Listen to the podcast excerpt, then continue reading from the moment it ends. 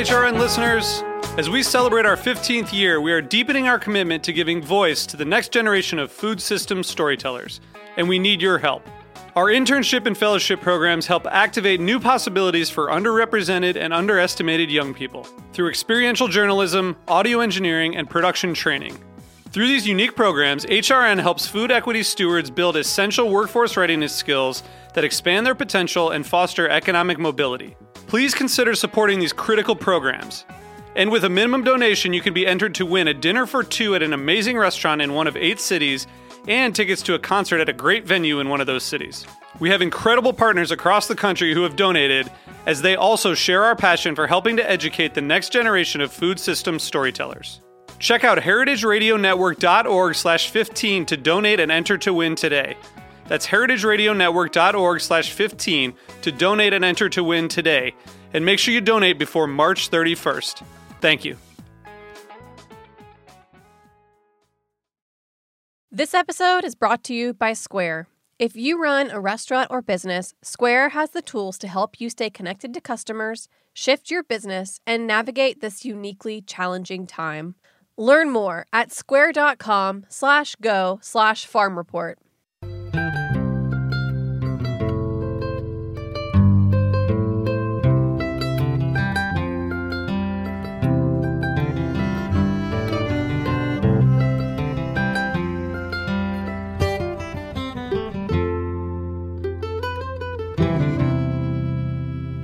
Right, hello, this is Lisa Held, and you're listening to The Farm Report, a Heritage Radio Network show about the people, processes, and policies that shape how food is produced today.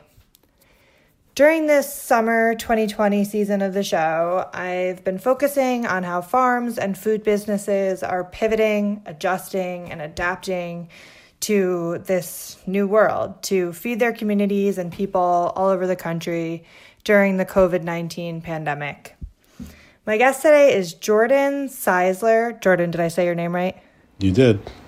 Okay, Jordan Czeizler, the CEO of Handsome Brook Farms, a company that sells organic, pasture raised eggs from a network of small farms around the country. Jordan, thanks for being here. Thank you so much for having me, Lisa. Nice to speak with you again. Yeah, you too. I'm so excited to finally have you on the show. I was going to ask you about your last name before and I forgot, but you know, it's the I'm glad I got it right. Uh, first of all. So, um you know, last week's episode was on local meat processing and I did this whole introduction about how when we think about how the pandemic has affected the food system, disruptions in meat production are definitely at the top of the list in terms of the biggest impacts that we've seen, I think, and that people are talking about.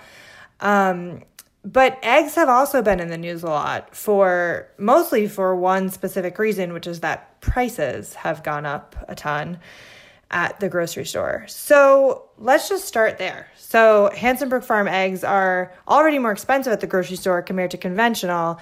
Have you had to raise prices during the pandemic? No, we haven't, and you know, I think that's obviously something that reflects our commitment to our customers as well as, you know, uh, is a is a reflection also of our contract model with our growers, which is basically uh, a fixed price that we offer our grower network, and in turn allows us to sort of back to back to our our customer base and and hold prices consistent despite you know, uh, a pretty unprecedented surge in demand. Yeah. So why have prices for conventional eggs gone up so much? Like, what is what are conventional egg companies doing differently that you haven't had to face? Sure. So I think you know the biggest difference between conventional eggs and specialty eggs is um, conventional eggs are priced based on uh, an index known as the Urner Barry index, and so um, there's actually a quoted um, you know metric that governs egg pricing.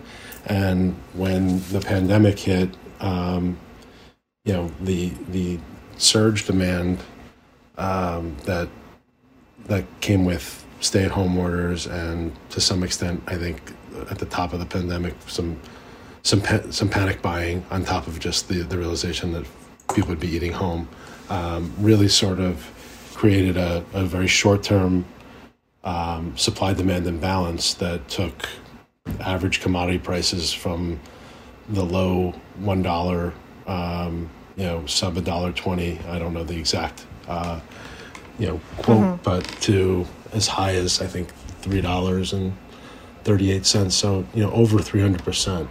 Um, and so I think that was sort of the the market function of this index reacting. Um, at the yeah. same time, uh, I, I, think the, the the index and, and the, the price of commodity eggs fell about as as fast as as it rose, um, as hmm.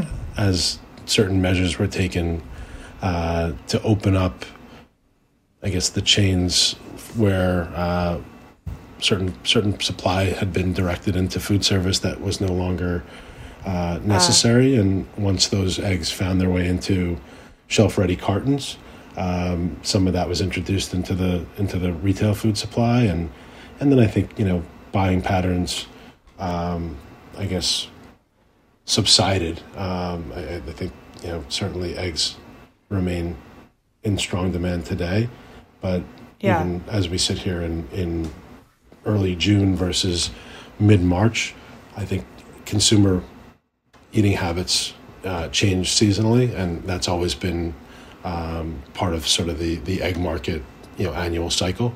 So you know, you've got a, a number of factors with you know both uh, states opening up, people stop you know uh, eating as much hot breakfast in in uh, the warmer months, and I guess how much banana bread can one eat? Um, so, uh, you know, the, the, the baking and the, the, the meals at home and all the rest of it that that led to that spike. Um, you know, I think it was a sort of a confluence of factors, and then a normalization of of, um, of flow or an additional of, of flow back into retail that helped satisfy demand, and, and correspondingly, um, you saw commodity prices fall back into again uh, the low one dollar range here.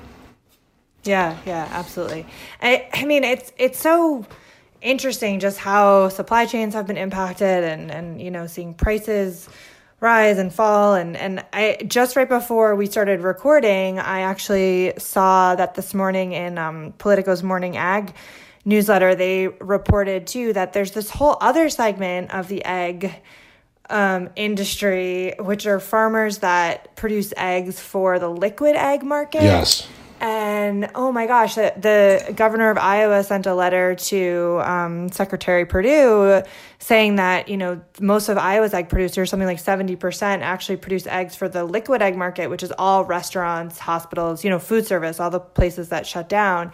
And those producers, the prices have plummeted and they can't sell their product and you know they're asking for help from from the government from the uh, CFAP program but it's just it just made me think about you know it's like there's so many different channels and the market is so big and complicated. And um but i guess you know in your case it's it's not that complicated. I think your supply chain is a lot simpler right? Well um, it, it is and it is yes. I mean we we yeah. we have a, a, a, kind of a somewhat proprietary supply chain um, in terms of how we're structured but yeah, mm. we definitely, um, you know, fortunately for Handsome Brook, our end markets have been principally retail focused, and so we didn't have the same food service exposure that those farmers in Iowa are um, unfortunately suffering from. Um, and you know, just real quick, I think you had mentioned you know the meat processors and, and some of the mm-hmm. disruption and so forth. I mean, I think the largest uh, liquid egg uh, processor in the country, Michael's Foods, um, has been severely impacted, and if either has filed for bankruptcy protection or is preparing to do so, I'm not I'm not certain whether that's occurred or not, but it's it's just in support of what you're saying. I think unfortunately there are, there are pockets of the market that are you know doing very poorly while others are, are doing quite well and you know we're, we're very fortunate to be uh, positioned in the latter yeah well, and and you're mo- you were mostly doing retail already. So, um, did you see a large um, spike in demand over the last few months? We certainly did. Um, you know, we had certain weeks that were just unprecedented in terms of order growth being you know several hundred percent above normal, um, and then you know certainly a, a, tapering off and a leveling, because um, that certainly wouldn't have been sustainable from a supply perspective at all. Um, mm-hmm. And uh, but I think we're if if we look at Handsome Brook through end of May, we're probably up nearly thirty percent year on year, um, with with the with the biggest difference being you know very little promotional activity in in 2020. So most most of those eggs that that we've sold have been sold you know truly at at full retail versus you know the the type of um, trade support that we often provide to our trading partners, um, you know, to to promo eggs. Huh. And have has it been challenging to keep up with the demand while also just dealing with you know the variables that covid-19 has introduced such as you know increased um, protections you need to put in place for employees kind of changing processes to to keep people safe and like what what does that look like? Sure. Um, and it, yeah it has been challenging but i think we've done a tremendous job adapting and certainly the, the health and safety of our employees at every level of the organization as well as the you know more than 80 families that comprise our grower network were paramount um, when considering you know what measures that we were going to take uh, to maintain supply chain integrity, but also uh, protect the individuals that really are at the heart of what we do. Um, so you know we we sort of on a, on a staff level implemented stay-at-home measures um, across the company. We're headquartered in New York, New York, as you know, Lisa. So you know that that was a uh, an easy decision to send people home. Um, right. You know, but we we also are an essential business. So you know, the question became: Do we send our field staff out to the farms, um, uh, you know, uninterrupted? And, and, we sort of spoke with our team and determined it best to uh, adhere to stay at home. Uh, notwithstanding you know necessary visits like uh, SE swabs, uh, necessary bloods, you know, drawing blood to go get lab results, uh, mm-hmm. pop, depopulations, repopulations, and so forth. But you know, we we work with uh, you know a, a, a variety of growers across ten states, largely in rural Amish and Mennonite communities, and certainly didn't want to be um, sort of the the reason why uh, any one community got exposed to yeah. coronavirus or you know um, something exogenous based on our account. So uh, we've we've since, as of June first, re-implemented field visits, but with other measures, you know, to, to basically avoid human contact. I mean, we, we want our staff going out and checking up on the flocks and the state of um, the farms, but doing so in a socially, you know, socially distant, compliant manner as it relates to direct grower engagement. Um, mm-hmm. And certainly, you know, additional hand sanitizer, and you know, we we already were in biosuits and protective booties, and you know, foot baths with bleach, and right. all the you know all the things that um, we we kind of incorporate into our core biosecurity protocols, especially as an organic producer, you know, are, are, are really important. Um, so, you know, the good news is we were doing a lot of this stuff the right way to begin with. It's just more about an additional measure of um, of caution and distancing. Uh, truckers were advised as well to avoid personal contact with the growers. Egg pickups were being done, um, you know, purposefully without saying hello or, or you know collaborating on loading pallets and so forth. So, um, yeah, that's that was at the farm level. I think the at the packing level, uh, you've got um, a, another set of, of protocols that were implemented um, through our co-packers. Yeah, it seems like there it might be more. There might be more people working in one place. Yeah, then there you're more shoulder to shoulder. I mean, not not yeah. literally, but you know, certainly nothing like what you know Smithfield and Sioux Falls sounded right. like. But um, you know, the, the other nice thing about our, our network and the way we've structured ourselves being multi-regional is that we work with four co-packers to, you know, basically create a more localized um, or regionalized production system, and you know, therefore we don't tax any one facility, you know, too greatly, and um, mm-hmm. you know, we we kind of built our our farm production network and our and our packing network to mitigate concentration risk. You know, so I, I think fortunately we were pretty well positioned, um, and and should anything have happened in any one place, we had three others to go to. You know, if we had you know, God forbid. Unfortunately, right. fortunately, that wasn't the case, and uh, you know, I think the integrity of our supply chain uh, held up really well, and that that wasn't without a lot of help and and care taken at every level. Um, and, we, we certainly appreciate the, the job that you know our staff, our, our third party truckers and co-packers um, have done during this you know sort of crazy time in our in our in our companies uh, and, and frankly our national history. Right, absolutely. Um, we're going to take a quick break. Um, when we come back, I want to talk a little bit more about just the Handsome Brook Farms model and, you know, how, how you were able to be set up well for this moment in time and, and what you do differently. We'll be right back.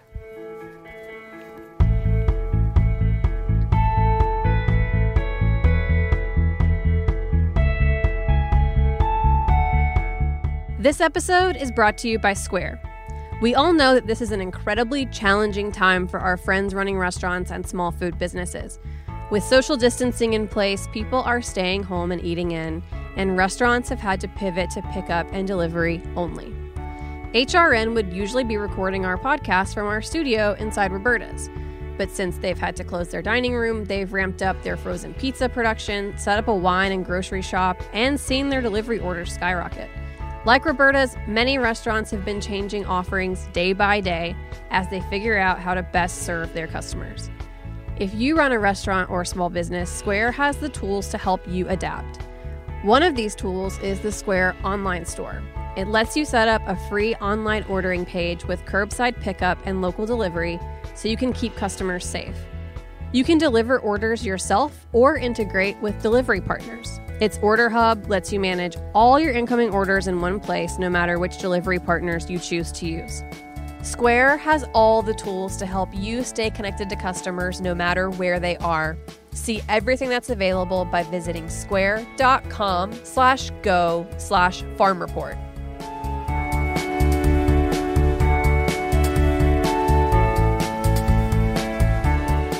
All right, we're back. This is Lisa Held. You're listening to the Farm Report on Heritage Radio Network. I have been talking to Jordan Czeizler, the CEO of Handsome Hansenbrook Farms, a organic and pasture-raised egg company. So, we talked a lot about um, this moment in time and how you've been kind of weathering the the storm of COVID nineteen, and but I want to kind of take a step back and talk a little bit about Handsome Brook Farms overall and and you know the the company what makes it different. And you mentioned Jordan that you have about 80 families in your grower network. That's um, correct. Can you talk about yeah, can you talk about where they are first of all? Sure. So um, while we started uh, in upstate New York with five hens uh, on a single farm. We now have over 80 partner farms uh, across 10 states. That includes uh, New York, PA, West Virginia, Ohio, uh, Indiana, Kentucky, Tennessee, Missouri, Arkansas, and Oklahoma. So I think I've got them. Wow. So, um, yeah, I mean, it's it's a sounds you know disparate but you know i think the key to our our business has been sort of organizing um, discrete regions and clustering uh, these these small farm partners together and in you know as as logistically efficient a configuration as we can and we, we work at that every day but um, yeah we, we have a we have a fairly decent sized footprint at this point and we're proud to be uh, you know, the largest producer of organic pasture-raised eggs in the United States. Interesting. And well, and so you're the lar- the largest producer of organic pasture raised eggs, um, but it's you know each farm is not that large in the you know on the landscape. It's you're sort of going for aggregation rather than um, consolidation. I think. Um, would you say that that's a That's 100% Accurate accurate. And that we, Yeah. we've scaled the business through aggregation as opposed to concentration uh, in any one place or in any one um, facility. And I Yeah. think that's what's allowed us to, you know, continue to grow um, incrementally and, and at the same time, you know, not introduce risk into the into the mix the way you know oftentimes scaling in, in a particular concentrated manner invites. yeah. And how big is a typical farm? Uh, an average flock is uh, somewhere between 9,500 and 10,000 hens. Okay. So that's that's pretty small, you know, um, you know, relative to, you know, a, a typical cage-free um, complex facility can have uh, 150,000 birds in a in a house. It can have 40,000. I mean, it, it it ranges, but it's really quite antithetical to you know, call it factory farming or or industrial complex farming. Yeah. Yeah. And the farms are are smaller. They're they're just fewer hens. Um, but the production system also looks differently. Um, can you talk a little bit about a little bit about how um, the practices on the farm differ from conventional or even really from organic systems, right? Sure. So I mean, we we we do have an organic system, but it's an organic pastured system. And so when you when you introduce pasture raised as a welfare standard, um, you're talking about 400 hens per acre of outdoor access. So that 10,000, call it average 10,000 hen farm, requires 25 organic acres of pasture for the birds to be able to um, roam and graze and forage and do their chicken thing. Um, So, you know, it's quite land intensive. Um, Yeah. what without being as fixed asset uh, facility or barn intensive. Um, and so, you know, w- when you kind of overlay the welfare and the organic, it becomes a pretty unique operation, particularly at our scale, um, just because it's not that easy to find that many places that haven't, you know, sprayed their land either knowingly or unknowingly with something that would preclude one from uh, obtaining organic certification, and that's that's the sad Yeah. reality of, of the farming system in, in this country today, as, as I, I, I believe you know. So, how are you finding farmers to join the network? Like, do they come to you? Do you actually go out and and look for people? How does that work? Sure. So I think um, we've built our network um, through, uh, you know, really success begets success, and word of mouth. I think becomes the most effective tool. And when you kind of uh, understand the dynamics of the Amish and Mennonite communities, um, you're talking about, you know, fairly insular communities, but also highly interconnected uh, communities across state lines and, and certainly even within a state across county lines. Um, so, you know, I think really uh, you kind of have to prove yourself as a business and make, you know, and, and demonstrate that your, your contract cash flows. And once it does, and once you've proven that, you know, you're a good company to work with and you support the growers' needs and help them, you know, many of many of our growers were first time, you know, layer hen farmers. So, you know, Okay. we we had to sort of put the infrastructure in place to be able to help them learn how to do this the right way without, you know, sort of making too many critical mistakes early on. And you know but once you once you do it the first time it gets certainly a whole lot easier. And like i said success begets success. And i think we we had a, a really strong network effect through the success of you know many growers. Yeah, they kind of talk to each other about the the company and then refer people to you. And um and I, I think it's interesting that um, you said a lot a lot are new to um, to laying hens. Is it a lot of farmers who were maybe doing something else and then add the Handsome Brook um, to their farm? Because I feel like you could you could have a bigger farm and kind of be doing vegetables or you know doing something else and then add like a, a barn for laying hens as well. Yes. So I, I think we yeah. had we've had a good um, mix of growers. Some of whom were uh, either doing some dairy, um, doing some other livestock. Some of them doing vegetables and crops or flowers. Um, many of them, though, were principally earning their living off farm. And I think when mm. when Handsome Brook was introduced as a potential opportunity. Um, I think the excitement was for many of our growers to have the opportunity to be full time on farm and um, you know kind of embrace a lifestyle that uh, many of their cultures was was heavily rooted in, but you know certainly economically wasn't entirely always viable. And you know yeah. we were talking earlier about sort of the size of the farms, and you know it's it you know it's it's economically intensive or financially intensive or you know capital intensive to build a large barn. So having a, a you know call it a ten thousand hen barn on average, like I said, you know is is a is a um, is you know relatively easily underwritten um, you know capital project for the farmer using Handsome Brook's contract uh, along with you know either either funds that they, they have available or through you know the lending community, be it you know commercial lenders with or without FSA support. So you know I think it's we're really proud that we offer this sort of opportunity for for folks to really live the life that they've been wanting to live. You know, many of whom were other, you know, were tradespeople, you know, carpenters, fabricators, manufacturers of some sort, um, who, who dabbled in farming, but you know, weren't able to really support the family full time at home. Yeah, absolutely. Um, you mentioned earlier a little bit about um, you know working with your farmers through the pandemic. Um, have you um, have you heard anything about how your the farmers have been impacted? I mean, if you if your demand has been pretty much up or steady, I would imagine economically they haven't been impacted that much.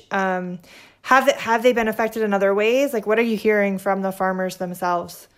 Um, it's interesting, I, and I think you know because we're so geographically diverse, you've got you know different situations in a lot of different places. Mm. But um, you know, I, I think uh, one one way their relationship with us has been impacted is you know part of our ability to fulfill the the, the demand was to wherever possible extend the productive life of the hen. So if there was a depopulation scheduled for, you know, 80 weeks, if we were able to get an extra, you know, four to five weeks of production by moving um, the pullet placements around, we were trying to take advantage of opportunities to do so. And, you know, largely that is not a unilateral decision of Handsome Brook's. It has to be made, you know, in, in partnership with the farmer because certainly they have to agree mm. to do it and they need enough time to to clean up and, and get ready for the next flock in between. But you know, economically, that that generally is a win-win for both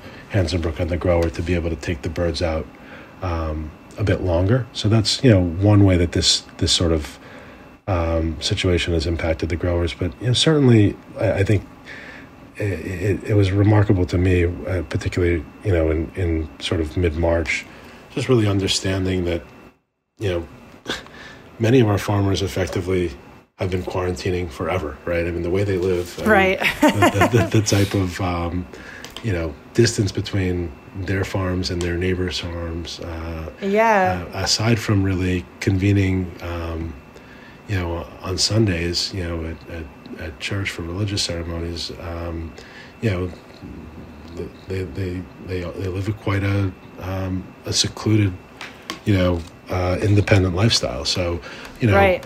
in, in, certain respects, uh, not much changed at all. But I think in other respects, um, you know, farmers still have to go to the store and you know buy their goods, and you know uh, many of them are, are are going to WalMarts or or you know large format stores where you know they can buy in bulk and and you know anytime you're leaving a, an insular community to you know enter a you know a, a more potentially exposed situation. I think everybody um, you know had had apprehensions, but you know fortunately we we none of our farmers fell ill to COVID or, or coronavirus, and uh, I think things you know fared overall quite well. Yeah, yeah, no, that that's great to hear. So, one thing I want to ask you before we wrap up is, you know, through this whole pandemic, um, there's been a lot of focus on different aspects of the food system and um, a lot of conversations about how people are exposed to where their food comes from and how it gets to them more than they ever have been before, kind of being forced to think about um, food production maybe in ways that they hadn't before. Um, and in some cases, that may or may not be leading to changes in, in behavior around buying food. Um, I'm curious when it comes to eggs and, you know, specifically Handsome Brook Farms, the business you do. Um, do you think that COVID 19 is going to have any long term effects on your business or, you know, the sort of organic pasture raised egg um, market? Yeah, I mean, I, I you know, I I hope so. In that this, the you know, this is unfortunately or fortunately, COVID has been you know um, good for business, and I know that sounds odd, but it's a silver lining story for our grower network and our company. But it's also really great that we were here and prepared and able to support you know um, not only our grower families across America, but you know many families across America needing you know uh, healthy quality organic proteins. Um, and I think what we've seen thus far, and some of the you know studies that I've read, um, this has really you know caused a lot of consumers to take a closer look at where their food comes from, sourcing practices, production practices, supply chain practices, and you know I think you know it, it also provided an opportunity for certain consumers who were not necessarily familiar with Handsome Brook to to try our brand, whether it was by choice or or by lack of choice of what was on the shelf. Mm-hmm. But you know, we we were we've been contacted by several consumers who, you know, told us that, you know, now that they've experienced what our eggs taste like, it, it, it they're never going back. You know, and, and I think it's mm-hmm. it's great to see that. Um, and certainly, uh, you know, I, I think that as consumer spending habits um, changed both in terms of the overall economic climate, but also in terms of having less avenues to go spend your, you know, discretionary income um, outside the home. You know, mm. sort of the idea behind quality food and particularly quality staples like eggs, I think makes a lot of sense to people. And um, you know, I'm hoping that uh, we can we can continue um, to, to sustain these these levels of sales, um, but certainly with you know the, the bigger overall societal picture improving, of course, you know. Um, right. Of course. yeah, I, I, definitely think it's put a, a, real emphasis on you know how did how did this food get here and, and, and you know who was involved in getting it to to the store and to my fridge, and you know I think we stack up really well when people start asking that question. Yeah, well, Jordan, thank you so much for coming on the show. This was great. Anytime, and you know, anything you want to chat about, I, I'd, love to, uh, you know, to pick it up with you again down the road. Great. Thank Thanks. you all so much for listening to the Farm Report on Heritage Radio Network. If you enjoyed the conversation, please subscribe to the podcast, rate it, and share it. I'll see you next week.